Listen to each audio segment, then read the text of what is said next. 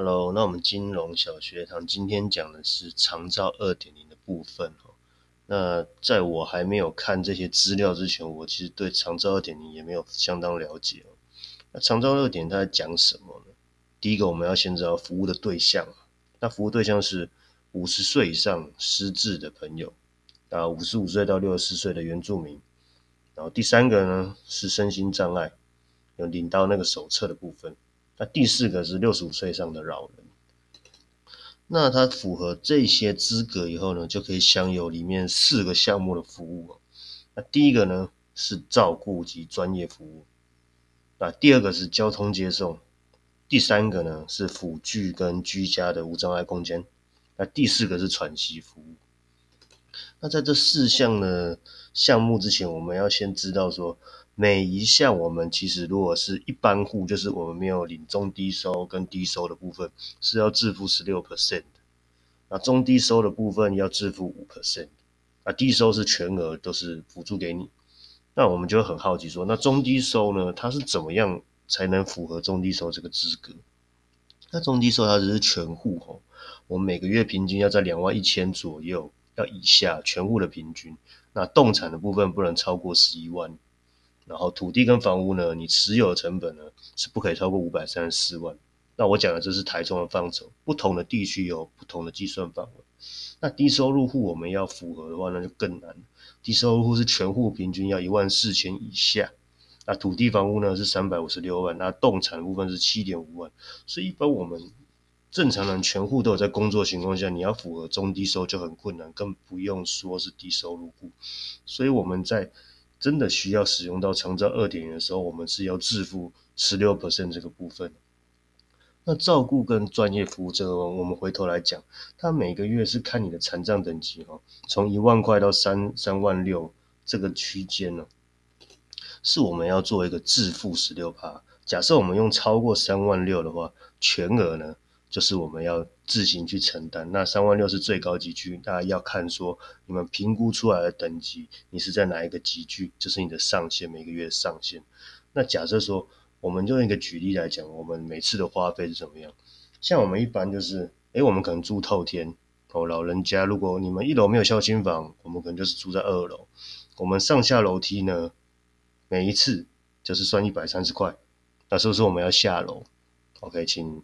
请照护员来帮我们用运下来，OK，然后可能要帮他煮饭嘛，煮饭的话要再花三百块，哦，然后喂食再花一百三，所以我光吃饭这个动作，请下楼煮饭吃饭花了差不多要六百，那一定会请他吃完饭要洗个澡嘛，洗澡呢不是说单次哦，他洗澡归洗澡，洗头跟洗头它是不一样的东西，所以他洗澡加洗头一次要再花六百。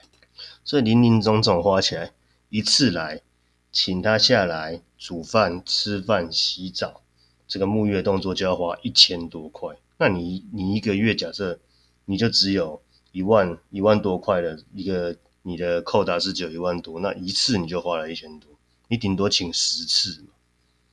那剩下的二十次怎么办？二十次变成你自己要承担了。那我们回过头来讲，就是说，那我们可以请外劳的部分。那如果你请外劳的话，他的费用就是铁定又更多，至少要抓个三万每个月，三万算是一个底标哦。因为现在哈，那个外外籍的一些人士啊，意识都抬头，你三万块可能是不够，你可能要包个红啦。而且他如果在他要回去，呃，几年过后他要回去嘛，他回去这段时间你又要再想办法，所以你找外劳相对还是有他的问题在。那另外就是我，这是我们照顾的部分。那我们再来讲交通接送部分。其实以台中来讲是还不错，有富康巴士这个这个可以服务可以使用哦。那交通接送二点零的话，就是有送巴士。那另外我们不够的部分，我们可以请富康巴士来载哈。那当然它就是它的一个接送，就是去医院做复健或是拿药动作，不能去失智的动作，失智自己要去哪边是不可以的。那交通接送以台中来讲，它还不错哦，它可以就是帮我们补充到。那辅具的话呢，辅具它每三年只有三万块可以使用。那三万块有时候说实在，你如果做买一个轮椅，可能就一万左右，好一点的。然后在一些拐杖啦、要护目啦，这可能很容易就超过了。那每三年只有三万。那好家在是还有一个叫残障手册可以去做申请。那当然，它的每个项目可能会不足额啦，可能就是你拐杖可能付个五千啊，但是一只拐杖可能要七八千，你可能还要自费再掏个几千块出来。那就是说，我们辅具部分，如果你是要做一个无障碍空间，你如果要用电动的，那可能又更贵，那就变成说你要支付更多的部分。那喘息的喘息是最常听到的哦，它一年只有三万两千三百四十块到四万八千五百一十，那这个部分就是我们我们不可能每天一直顾啊，需需要哦，如果没有请外劳自己顾的情况，偶尔还是要出去散散心啊，走走路，而且有一些事情要办呢，可能我们要出去外面就需要使用这个喘息服务。那喘息你看它一年只有三万多块，那它怎么计算呢？他如果请来家里，请招呼员来家里两个小时，他就要收七百七十块，哦，两个小时哦。所以说，假设我中午出去两个小时，哦，七百七。哦，晚上可能再去吃个饭，再七百七，所以一次就花了一千五。那我们能弄几次？如果你每次计算是一来，每次来是两个小时吧，然后晚上两个小时是四个小时，那我一年最多最多哦，大概二十来次就用完。所以居家这个能使用的范畴也相当低。那另外还有一个是去机构。机构单次去是两千三，哦，两千三更不用讲，可能一次两千三，十次两万三了嘛，那你的扣打剩不多了。那其余的部分，你看我们只照顾十天、二十天，剩下三百四十几天，你需要自行去照顾。这个一般人没办法承受，因为照顾是非常长时间的问题。再加上现在是少子化哦，可能一个小孩子要照顾两个大人。哦，都是少子化，那两个家庭嘛，结婚的话就有四个大人，要两个小孩子去扛这些大人，假设有问题的话，所以说你应该是在你现在还有能力的范围下，看你是要买长照险，还是说你多存点钱，准备好，假设我们需要人家照顾的话，要花费的这些费用，不管是去机构还是请外劳。你都应该去准备每个月至少要有三万多块的一个收入来源，这样子才不会哈影响到我们将来小孩子他自己的生活。他如果要照顾你，要照顾爸爸妈妈一个人照顾两个人，那是不太可能的。你要请两个外劳就六万，说实在，你如果一般的工作根本不可能 cover 这个，一定是自己撩了照顾，所以才会在现在的新闻上那么多，真的养到受不了了，把爸妈杀死，自己再去自杀的，这个很常见。